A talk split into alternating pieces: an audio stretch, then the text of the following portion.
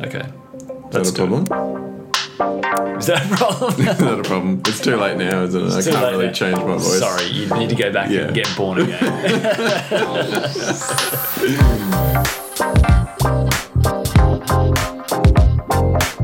this is Layers, a conversation about building brands with more depth. Hey, welcome back to Layers. This season, we're going to be talking about the rebrand. Good morning, Mark. Good morning, Dave. How's things? Good. Very good. Good, good. So yeah, we're going to be focusing in on the rebrand and specifically what goes into a rebrand, what to look out for in terms of the signs in your business that you need to rebrand, and a bunch of other stuff. So yeah, that's what this season's all about. So yeah, we're going to kick off today by talking a bit more about what actually you should look out for in your brand when things are starting to go a little bit pear shaped, or the business is tanking, or you're trying to look at your future and possibly how rebrand plays into that. So let's start there. Signs to look for in your business. Let's talk through all the things that potentially could trigger a rebrand. Yeah. Yeah, I think rebranding is, I guess, a bit of a unique situation in the in the stage of any business. Can be a sign that things are going really well, or a sign that things aren't going so well. As as to reasons why you might consider a rebrand.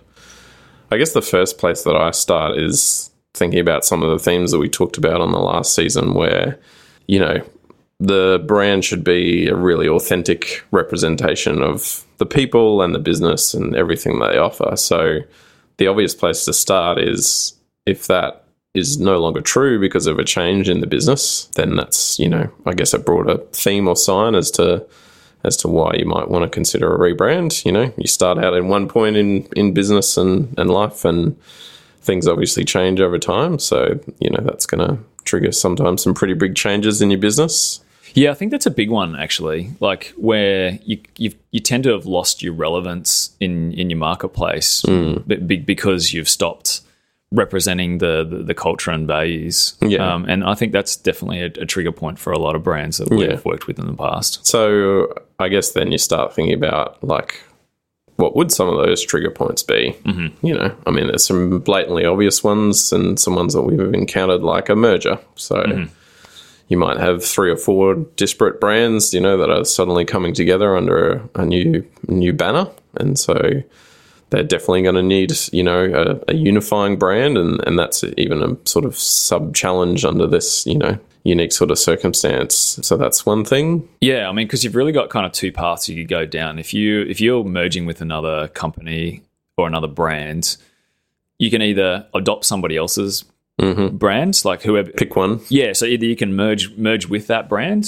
or you can think about uh, rebranding in its entirety, um, which offers a lot of opportunity as well too. And I, I think you've got to think through the strategy of each of those Yeah. those options. If somebody has a really well established brand that's already out there in the marketplace, and it and it fits nicely with where you where you're trying to go in terms of your core joint mission together, then I think I think you're good to go go down that path. But quite often you find when two businesses come together, or three businesses, or four businesses, like we've recently done before, Yep.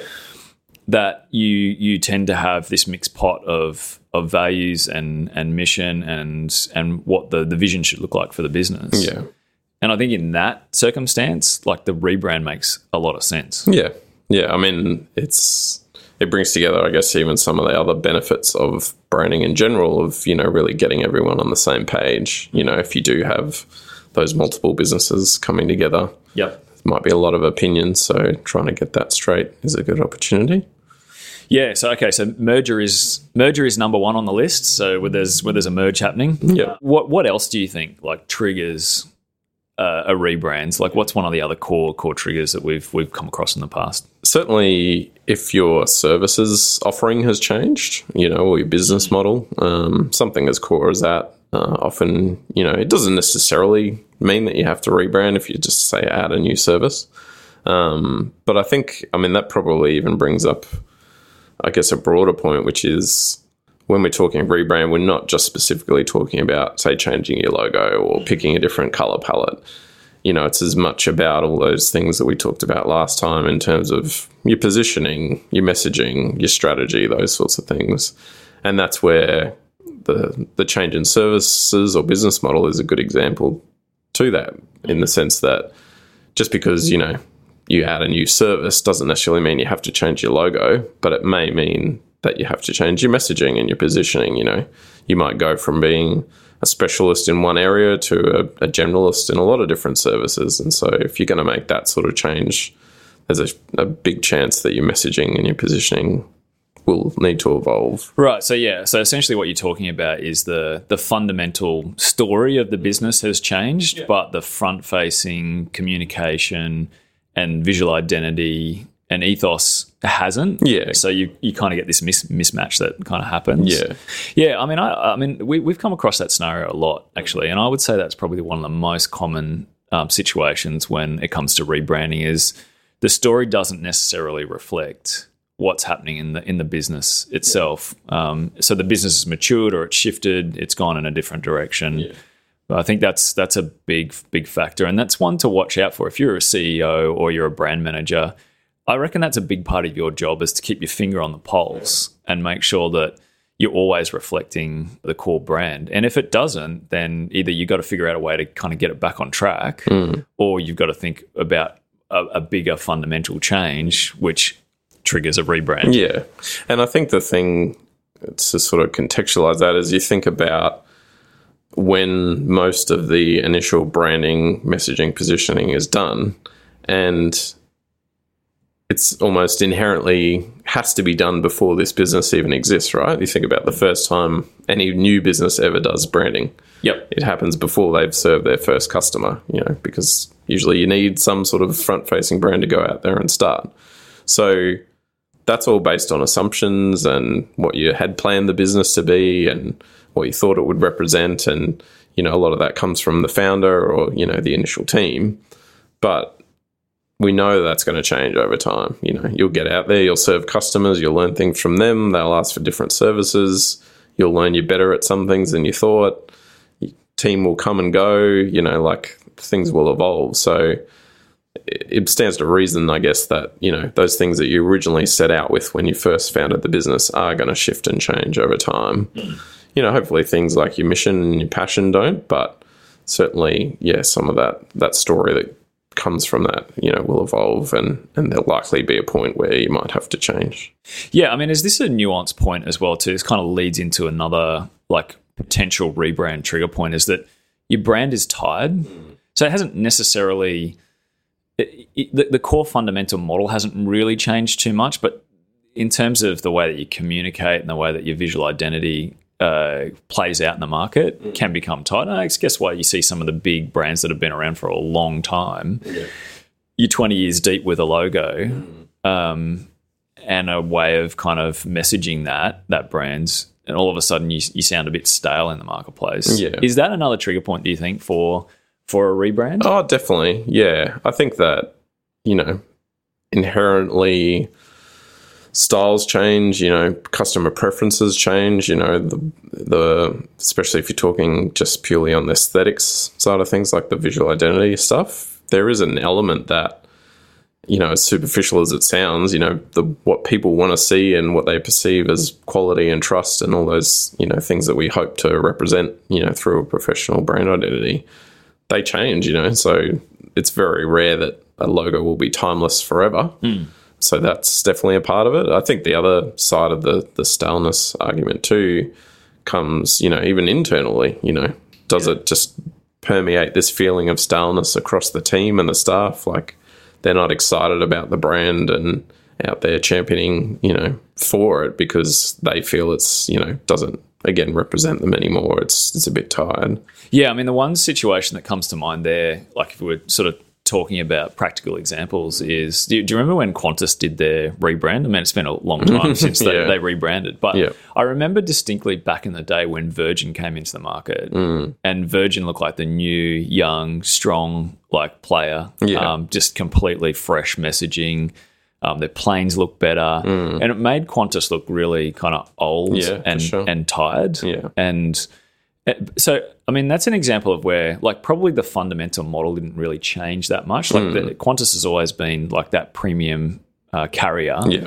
and they've gone for a different demographic as opposed to say Virgin, but uh, that's where an example of like where like modernizing the brand because it was tired. And that can mean like refitting the insides of your planes. It can be overhauling your staff uniforms. It could be which is all you know, brand experience. It's all brand Yep. experience, yeah. But uh, I, I think you know in that example, that was probably a trigger point for for a rebrand. Well, what's really interesting about that, as you explained it, is their position hadn't changed, but it's almost like what represented that position had. So their old logo and whatever when they first came out with it would have represented prestige and premium, but what the market then saw as prestige and premium changed. Yeah, So they had to move to keep up with that. So as you say, it wasn't that what they were even trying to stand for changed, but how you represented and put forward that image did change. You know, the market expectations for what premium and quality meant shifted. Mm. So they had to shift with it. yeah, absolutely. Yeah, I agree.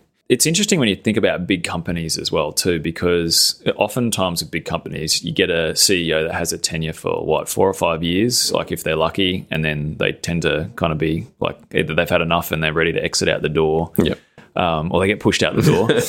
yeah. Um, it- but I think that's another interesting point to kind of talk about is like what happens when a new CEO comes into the hot seat. Yeah. Quite oftentimes, that is also a trigger point. They're going to see the brand differently. They're going to have new a new vision for it, and oftentimes I'll be working within the existing brand. But sometimes it's so fundamental to what they want to get done as as a CEO, as a leader of a company, Yeah. that that can be a trigger point alone. Is new new personality coming into that leadership role. Yeah, I mean, even uh, you know other elements of the business, if it's in even just the marketing team having some changeover, or you know, one of the other things that we see is sort of a trigger point is when businesses grow up, as we call it. You know, so they've been you know more of that startup kind of brand, you know, for a few years, but the team's grown, you know, the business has grown.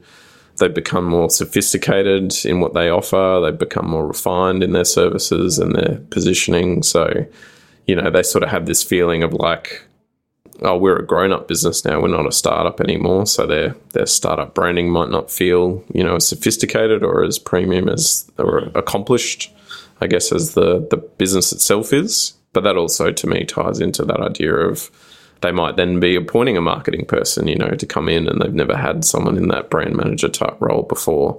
So to your point, they're going to inject, you know, their own opinion and, and see things differently. Yeah, absolutely. I mean, I'll. I mean, I think we should probably cover off in this podcast the, the wrong reasons to, Yeah. to, to rebrand as well too. And funny enough, I've also got that on the other side of my ledger. We'll talk about that a, a little bit later Mm. Yeah. um, about about people and why that is also when you get new people coming into the business, why it could be potentially a bad idea to rebrand as well. But absolutely, yeah, I agree. Like I think that's a it's an opportunity when you have new people come into the business and they see things differently. Then you know that can trigger a rebrand. Okay, let's talk about a fairly obvious reason to rebrand, which is that you look at your P&L and it's tanking Mm. and you're wondering what the hell you're going to do as, as a business. A rebrand is is one of those options that sort of sits um, in your arsenal for for trying to turn things around. Yep. And quite often we'll get that call. So we know that there's businesses that have been in a difficult spot and and the rebrand is all about, you know, differentiation, telling a new story, freshening up, going after a different part of the marketplace. But that's often a trigger point, right? Like things are tough. Yeah, exactly. Um, and you know, as we've seen quite often, you know, misalignment with the brand is is one of those reasons. You know, and some of those other uh, points that we already covered. You know, the team's tired; they need a shot in the arm. You know, and, and you know, certainly the the branding and perception that you're putting out there can help with that too. Yeah, for sure. I also think about like what would be a trigger point for our own brand to to be rebranded. And I actually think more future focused. Like if if I want to protect the the moat that's around our business and around Ply, I would potentially rebrand based on where I want to be in the future as well too. So uh, it's almost like a future proofing exercise m- more than anything else. Yeah, I mean that's an interesting way to think about it too, in terms of what we were talking about before of like, oh, my service model has changed. Well, it might be that, as you say, it's not even necessarily what you're doing now or have been doing historically for the last few months or whatever in terms of new services. It might be I want to attract these new types of clients or I want to offer these new types of services. And how do I project that image as you say of like we can definitely do this we're capable or you know you should come to us for these reasons. It may be sort of getting more on the front foot than than a reaction. Yeah absolutely. Yeah. And and I actually just just came to me now but like with a a P&L type scenario where the business is tanking yep or it's just not making sense because you just can't you can't achieve the price that you want for the thing that you sell, whether it's a widget, whether it's a service. Mm-hmm. The the rebrand makes a lot of sense purely from a tactical standpoint in terms of being able to charge higher prices. We know that there's a lot of scientific kind of evidence around around this that you can actually charge more for a product or a service where the perceived brand has more more value. Absolutely. So yeah, that, that might be another interesting trigger point as to, to why you might even consider the, the, the rebrand as well. Yeah. Um, is to is to actually make that balance sheet look a lot stronger. Yeah, I think the pricing one is a is actually a big big one under that banner. Yeah. As you say, it's it's very hard, I guess, to to keep ticking your prices up. You know, with the same perception in the market. If you want to be more premium, you're going to need a more premium brand. Yeah. Yeah, absolutely. I mean, I think it's almost like the forgotten strategic layer in all of this is that you can elevate pricing hmm. when you do a rebrand. And oftentimes we, we don't really kind of think about that so much, but it is it's kind of like a byproduct of, of a rebrand. But such a critical, fundamental way of improving your, your business model. Yeah. I guess the, the is the flip side of that, though, a bit of a transition into some of the, the wrong reasons.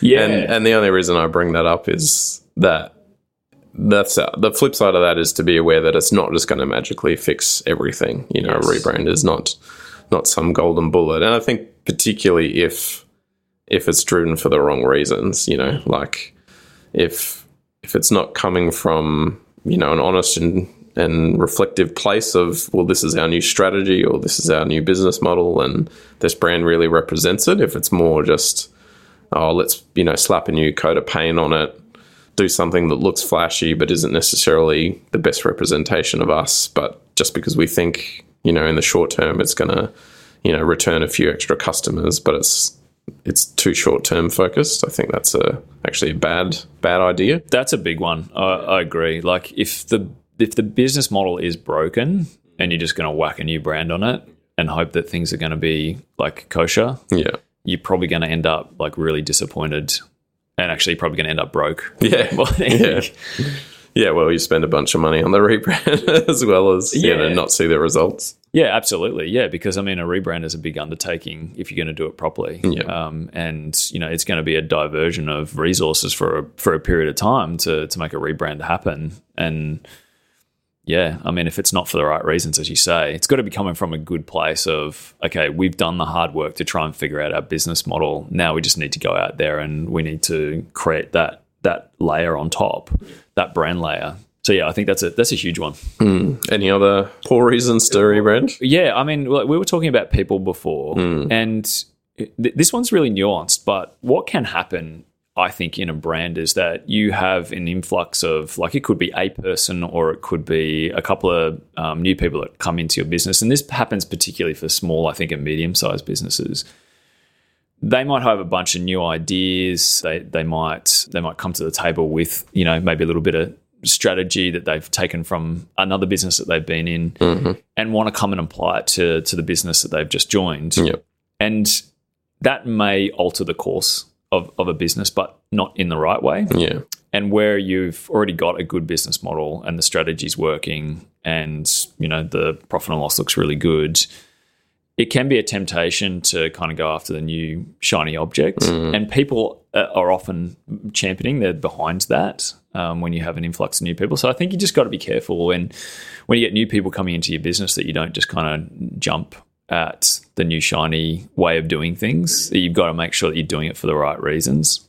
Yeah, I think for me that's sort of this bigger theme almost of a rebrand for rebrand's sake. you Yes, know, and it's I think it is, as you say, the no, new shiny thing because you know, let's face it, like getting a new brand is fun. You know, Yeah. a lot of people have interest in design or you know fancy themselves, you know, to have a great eye for design and those sorts of things. So it's an exciting project, you know, to be involved of and, and to spark. And we even talked about this, I guess, you know, a lot on our own about how how much you know you often do want to make your mark, you know, in your role uh, in in your business. And one way to do that is to have a heavy influence, you know, on the branding. Yeah. So there's definitely a danger to to see it as a sexy, fun thing to do, and then and push for it, even if it's that that's a little bit subconsciously. But as Yeah. you say, it's, it's got to be for the right reasons and have more to it than oh well, I don't really like that logo, and someone else made it, so I'm going to make a new one.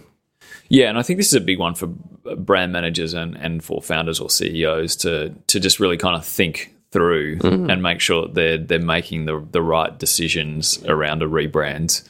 And and for all the reasons that we've kind of already outlined before, you just got to make sure that you're yeah you- you're doing it because you- you're trying to to grow the business or that you know there's a, a fundamental like flaw in the business that needs to be fixed from a model standpoint.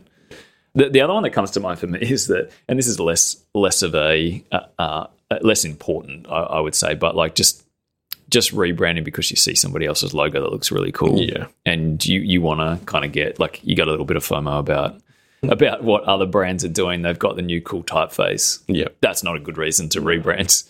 I mean, I had something similar down in terms of just following trends. You know, hmm. it's, as you say, it's yeah. You just if especially if you subscribe to you know some design newsletters or whatever, you're always seeing something that you know you're like, oh, that's so cool. Or, that's way better than what we've got.